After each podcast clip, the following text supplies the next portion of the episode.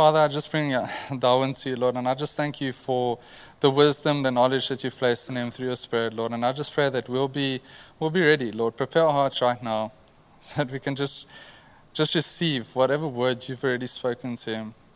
That, he, he that you'll just help him relay this message.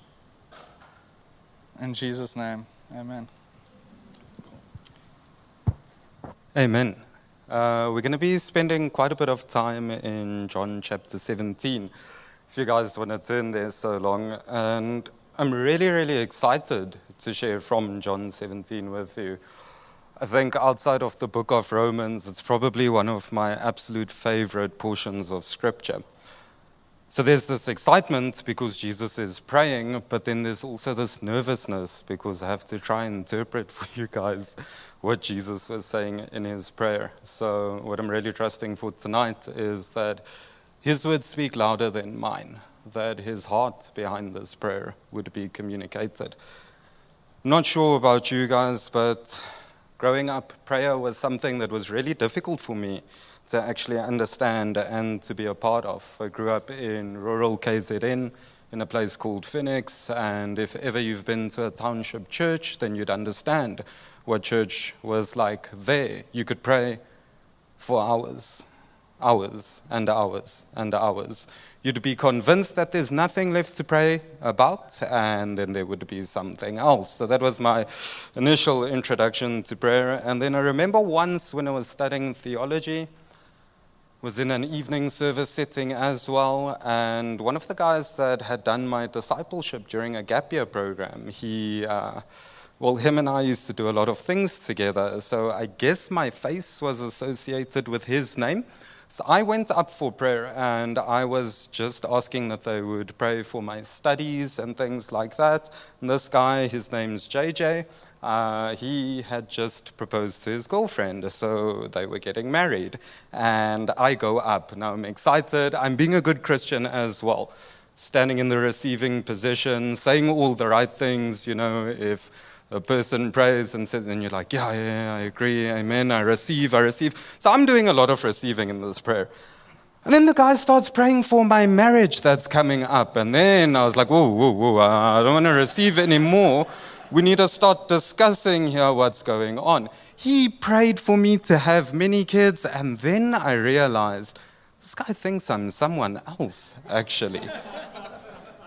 and it was funny, it was entertaining. Um, if I had a girlfriend, I would have broken up with her that week, you know, just uh, application for the prayer, but I didn't. Uh, which was good. And it got me thinking often we hear the words of somebody praying for us, but we don't understand the heart that's behind it. And I wonder what Jesus' heart is for us here in John 17. I'm going to read from verse 20 and really trust that we would understand more of his heart. John 17, verse 20.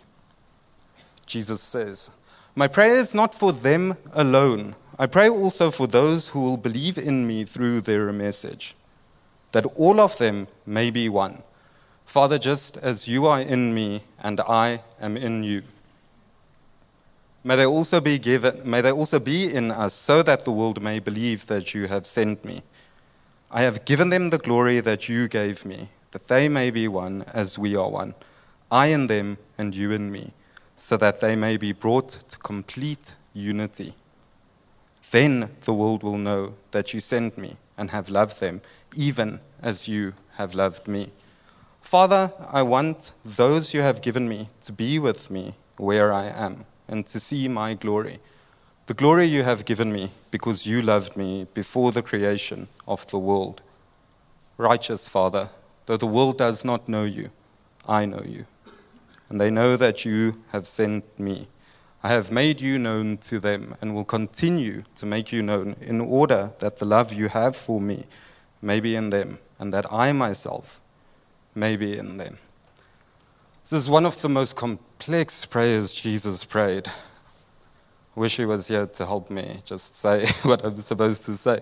But in reflecting over this throughout the week, in asking the Lord, what is he trying to communicate, I see three very, very clear things that come forward from the scripture.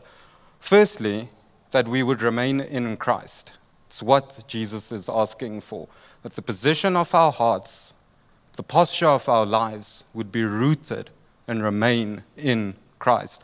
The essence of our being would be attached, found in who He is. Second thing that I see is that we would be one. Just as we see this unity between the Father and the Son, that we would also experience that.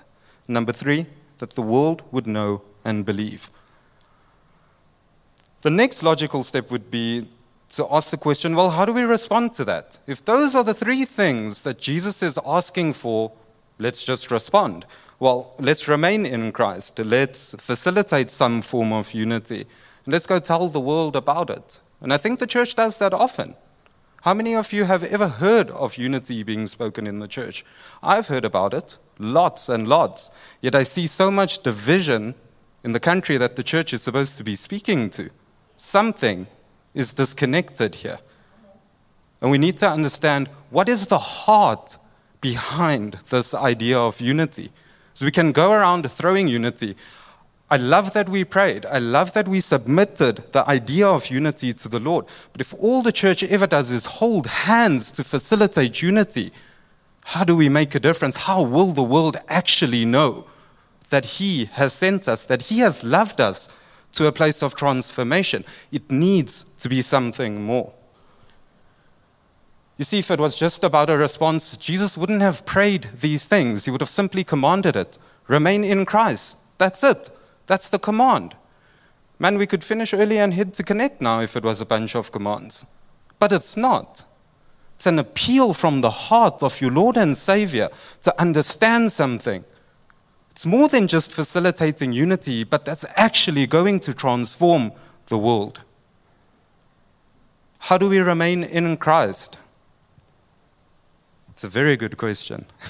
I think it takes loads and loads of humility. See, when you remain in Christ, who you are slowly starts to fade away. It has to. It has to. You cannot be God in your own life and claim to worship Jesus at the same time. That doesn't work. As you journey with the Lord, as we've done this entire term, realized how we plug into the vine, how we connect with the Lord, how we allow Him to be Lord over our lives, how we allow Him to show us what to do, where to go, how to do it. But if humility is not a part of that, how will we ever be able to live sacrificially? This is what Jesus is saying, the best example of sacrifice that we've ever seen. This prayer was prayed hours before he was about to get arrested, put on trial, whipped, and then eventually killed for every single one of us in this room. These are the words that he's speaking and he's saying so we can remain in Christ. But I don't see how we do that without humility, without an intentional choice to live day to day sacrificially. Here, Jesus prays so that there would be complete unity in verse 23, so that we would be brought to this place of complete unity. And it got me thinking well, what does complete unity look like? And you go around and you can ask the world what unity looks like, and they'll give you certain options of what it could look like. If you support certain sports teams, you'll know a bit about unity. You will believe the best things of your team, even when you shouldn't. You, you, you believe in something. There's a unity that everybody carries. But I want to suggest if we're going to facilitate this complete unity that Jesus talks about, it needs to be a time or rather a thinking in our minds that transfers to our hearts where we become completely okay with being vulnerable. You see, when we're not comfortable with being vulnerable, what tends to happen is we put forward this fake presentation of who we are. We put forward this image of the person that we actually want to be, but deep down we know that's not who we are. Behind closed doors, we know that is actually not who we are.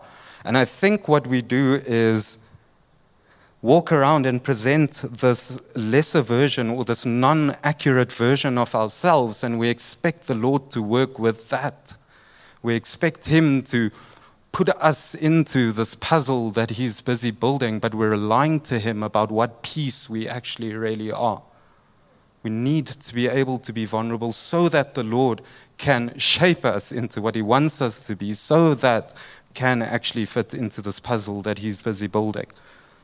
Now, number three, the world would know and believe. How do we get to that place? Well, we need to realize if it's about the world knowing and believing, we need to become comfortable with the idea that actually this walk is not really going to be about us that much. You see, Jesus has loved us already. He's praying, he's already prayed for himself, for the disciples. He's prayed that we would be reminded of God's love. Read the verses before, from verse 1 up until verse 20. It's a settled idea for Jesus that we're absolutely loved. But he knows this love. It's a love that transforms. And he's not just saying, let's experience this love, let's walk around and tell the world about this love. He wants us to have the same love, the same experience of love that Jesus himself experienced from the Father. You might have felt some degree of God's love. Today, there's so much more. I don't know if in my personal spaces I've experienced the love like Jesus did. But I'm going to ask the Lord every day, help me experience it more. Even if it's 1% at a time, let me experience this love that's never going to end. Why? Because the more that I experience it, the more I am transformed. The more I'm transformed, the more I'm actually able to go out there and tell the world listen, listen, actually, Jesus does have some answers for you. It would be lovely to end it there. Well, that's what we go and do, that's how we apply it. But there's a purpose to this unity. There's a purpose to the unity. And it has to start with a transformative work inside us. It has to start with who we are. We cannot go and take or even preach a message of unity to the world if there's not these things that we've dealt with in our hearts if there's not these things we've dealt with within the church space. I like that we shared a word around a storm, and it's weighty and significant, and we felt it for not only this context, but the context of the country we find ourselves in. I want to talk about that today. You see, because I could leave it there. Become humble, be vulnerable, choose to submit to God's plans. And you could leave and you could practice that day in, day out. All that does is make you as an individual a better person. The Lord's not asking you to be a better person, He's asking you to do a lot more, to go and tell the world about who He is. You see, this becomes difficult because it's easy to sit and let it be something just for ourselves. But then, when we look at our everyday contexts, and I don't know every single one of you in the room, but I assume there's people that study at university that's here. Assume there's people that work in some nice spaces, some not so nice. Assume there's people that maybe you're still figuring things out. The problem that I see in the world is everything is almost like a line that divides us. Every single thing, whether that's gender identity, it divides. Whether that's something like religion, it divides. There's this thing called generation theory that divides people into certain age groups all over the world. We're told to live according to these lines that divide. And we're sold a lie, and we're told it's a comfort zone that we're in. It's not a comfort zone. It's an opportunity, an opportunity to let go of those things and step out and reach out to the people that are on the other side. It's, what, it's, it's the word that uh, was shared earlier on that Jesus, he doesn't come and just stand here and call us and call us and call us. He steps closer to us. He takes the time to make those steps that we're not able to make. I started asking the Lord, well, okay, in this prayer, in John 17, if I see this humility, sacrifice, vulnerability, how do we apply it to this world that is so divided, to this world that lives according to its comfort zones? And I'd like to suggest that by applying all those things, we start, we start to win people over for the kingdom. Humility. How often does this country need people to pause and listen? whichever cause you stand up for, whether that's for racism, whether you stand up for gender equality, whether you're standing up for environmental issues, have you not gotten to a place where you're so frustrated and all you want is somebody to pause and to listen? What is it that you're going through? Just talk to me. Without humility, how will we ever be able to do that for the world? Here's a simple, tangible way that every single one of you tomorrow could go out and do. Find someone that's different. Find someone that you don't understand. And guess what? It's not your job to transform them or their circumstances, but be humble enough to just listen. From listening, you might know what sacrifice it is that you have to give. The other day, I was driving, doing some stuff for work, and there was a car that was stuck. So I'm with someone, we decide, well, we didn't really decide, you know, we were forced into the thing because the car was right in front of us. So we're stopping and we're helping. And we're doing it because we're good people. Wasn't an issue for me. The gentleman was much, much older. He was actually with his granddaughter who was I think still in school, high school or something like that. And you could see this old guy needed a bit of help. Stopped, I listened to what was going on, applied my Indian, and I knew about cars, and I was like, let me show you what's going to happen here. And then I started fixing a bit, and uh, that didn't work. Had to go get the guy a new battery. But in coming back, what hurt my heart the most was this guy tried to pay me for the help I was willing to give he wouldn't understand the concept that there are actually people that would go the extra mile for you and expect nothing in return. And it hurt me. It hurt me that in Pretoria there are so many churches around. That man lived according to actually, if somebody helps me, I need to give him something. No, no, no. Where are the people that are willing to go the extra mile? That's what sacrifice is about. Vulnerability. Not just talking about telling people things or being vulnerable in your accountability groups. Those things are easy. Those things we know how to do. What I'm talking about is vulnerability with yourself. If the other people will not remove the lines that divide, if that old guy didn't want to remove lines that divide, there's nothing I can do. But the lines in my heart that divide, the lines that tell me not to help him because he's older, because he looks rich and he can figure it out by himself. Where's his family? Every single line that would tell me to divide, if I'm vulnerable enough, I'm willing to push those away. I have to be. One of the things we've spoken about this term is that there's enough space at the table for everyone. And I love that. Because I believe that with all my heart, that in God's kingdom, absolutely everybody, everyone belongs. They're loved, and this is home. But it got me thinking we're comfortable with saying there's space, there's space, there's space. If we really believe that, why will we not get up off our own seats and offer it to someone else? Come on, there's space, you'll find it. Give it up for the other people. Be vulnerable. Be willing to lay down who you are so that the Lord can work through you. What are we submitting to? We're submitting to this idea that the Lord can use us, as imperfect as we are, to do all of those things in interactions with other people. Why? So that the world would know, so that there would be something of His glory reflected to the world. See, I think sometimes we start off with wanting the world to know who the Lord is, wanting the world to know His goodness, but we're too lazy to put in the work that Jesus Himself prayed we would. We need to get to that point where we're willing to say, Lord, if this is your prayer daily, let my life be an answer to it. I was in Namibia for an outreach, and don't want to offend anyone from Namibia, but man, that place is unnecessarily hot.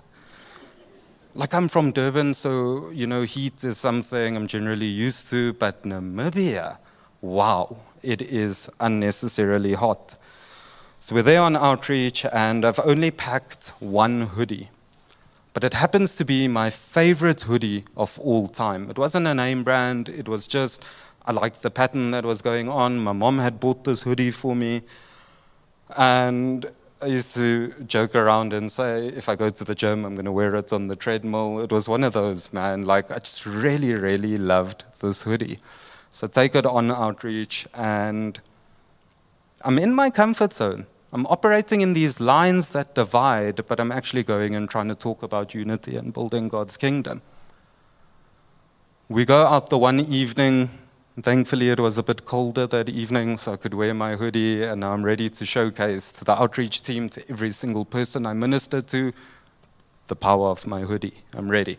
Wearing it, we're walking around, and the team was getting along really, really well with each other, and I was just being lazy, so I was hanging back a bit, and they were motoring. And they said something around, we're not going to minister, there's going to be a lot of people that you find here that are drunk, and we're not going to minister to them.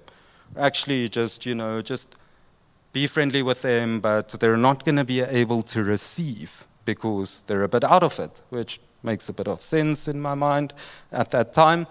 So I continue walking. I get distracted because there's this really drunk guy outside the KFC.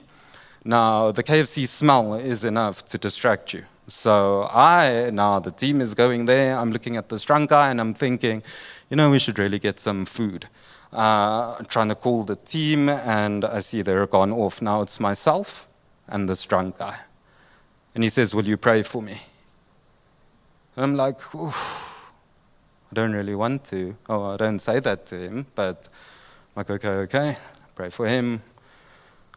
It's even worse because he's speaking Afrikaans and my Afrikaans is not that great. So I'm really struggling to understand what this drunk Afrikaans person wants me to pray. Don't even ask the Lord what I should do. I just put my hand on him, I pray, and I really decided you, I need to find my team. This is what happens when you minister without a team. That literally was my thinking. I run to my team, and as I get there, I feel the Lord say I need to go back. Now, when the Lord does this with me, I know it's not going to be a quick process. I know something's about to happen. So I go back with my hoodie. This guy smells really, really bad. Um, he lives on the streets. He smells really bad. Another push toward the edge of my comfort zone and I'm there and I'm speaking to him and I don't know what to say. I don't even know if he's going to understand me. And it's one of the most uncomfortable things for me to do. The Lord says to me, Darwin, take your jacket off. Take it off, get it ready. And I'm like, oh, the Lord's going to ask me to give away this hoodie because I'm too prideful. Lesson learned. Okay. Already assuming that I know what the Lord's going to be doing through this. And then he takes the hoodie, I, I, give it to him, and I'm like, I want you to have this. It's yours. I want you to just uh, enjoy it. Then the Lord says to me, The work's not yet done. You need to ask him for the jacket that he's wearing. Oh, okay, Lord, you just want to, you know, replace the old with the new. Eh, okay, Lord, I understand. Here, let me take it. Then the Lord said to me, Please put it on. I have not smelt something that smells that bad. I have not felt that uncomfortable. I put it on and I felt things crawling up. I felt rashes developing, although there weren't any. Uh, it just felt really, really uncomfortable. And I'm praying and I'm asking the Lord, why are you doing this? Why are you doing this? The Lord responds and he says to me, You did not want to pray for this person. You didn't want to. But you felt for a couple of minutes what this person goes through, and all you can do is cry out to me. And he asked me, Will you listen when I call you again? And I fell to my knees and I cried. I wept in front of this guy. Must have thought I was crazy, you know, taking his jacket. Now I'm on the floor. He must have been like, You're this guy. I wonder what he's drinking because I'm there and I'm, I've got my face all of a sudden in something that I thought was absolutely dirty, filthy. It smelt. I've got this jacket in my face, and it was the only thing close by to console me and my tears. Because I chose to listen to the Lord, because I chose to be humble enough to wear that thing, because I decided to be vulnerable and go out there when, when, when the rules dictated that I shouldn't, when what was generally acceptable said I shouldn't, I chose to go out there. It doesn't make me a good person. It's just a reminder of the ultimate example that we have. We worship Jesus, who many years ago chose to come to us. When we smelled bad, when the state of our lives was so disgusting that people didn't want to be around us, He chose. And He chooses over and over and over. And here He is about to culminate this entire process He's been teaching, he's been preaching, he's been setting people free. And now he's about to go and seal it all and pay the ultimate price. And these are the words that he offers that we would be one, so that the world would know we're loved, so that the world would know the Father has sent the Son, and that the world would be privileged enough to experience his glory. I wonder if we're sitting here today, it's easy to facilitate unity in a church space. All I have to do is ask you guys to hold each other's hands. Can we facilitate the unity that Jesus himself prayed for out in the world? Or is, is the redemption of the world beyond the power of Jesus? I don't think it is I think we need to be brave enough to believe that. Now, look at this prayer, it reminds me that often when we pray, we take things to the Lord. Sometimes I think God gets tired of me praying, so I ask for a lot. Or I vent a lot with Him, just dumb stuff there. And the reason I do that is because I believe in Him. Pray to the Lord because I believe in Him trust Him. And I also love Him. It's why I can pray and take all these things to Him. The more I read John 17 20 to 26, through Jesus' prayer, I think it's an invitation. Invitation for us to actually live out what He prayed. Not to go and solve it, not to become the answer to His prayer, but to daily live out the words and the heart that Jesus prayed. Why? Why that invitation? Because I honestly believe with all my heart, with everything that I am, Jesus would invite us to play a role in redeeming the world with Him. Because just like we pray to Him and He believes, we believe in Him, He believes in us. He actually trusts us and He loves us enough to say, Come, let's go and change the world together. So we talk about unity, we talk about being ready for unity. Start by reading our hearts to be completely His, to be a part of this Father Son Spirit relationship.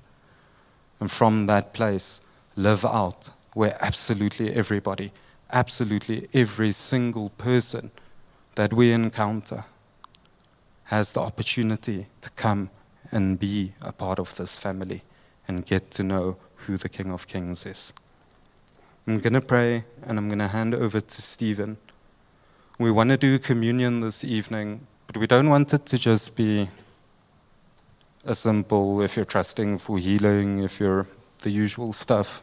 We're talking about unity, being unified, being one in this body.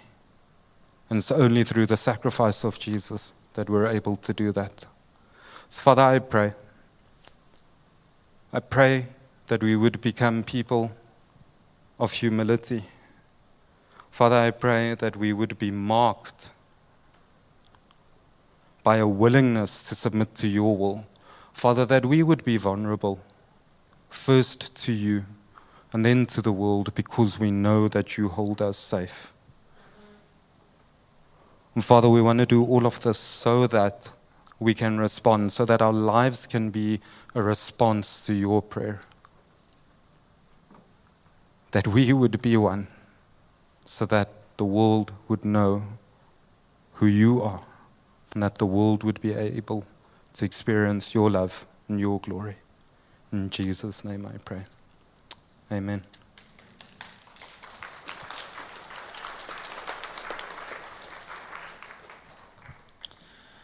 So, just as we prepare our hearts to do communion, I'm just going to read from Luke 22, from verse 14. So that um, just before the, well, for the Passover meal, uh, Jewish festival, and um, it says, yeah, when the time came, Jesus and the apostles sat down together at the table. Jesus said, I have been very eager to eat this Passover meal with you before my suffering begins. For, for I tell you now that I won't eat this meal again until it is until its meaning is fulfilled in the kingdom of God.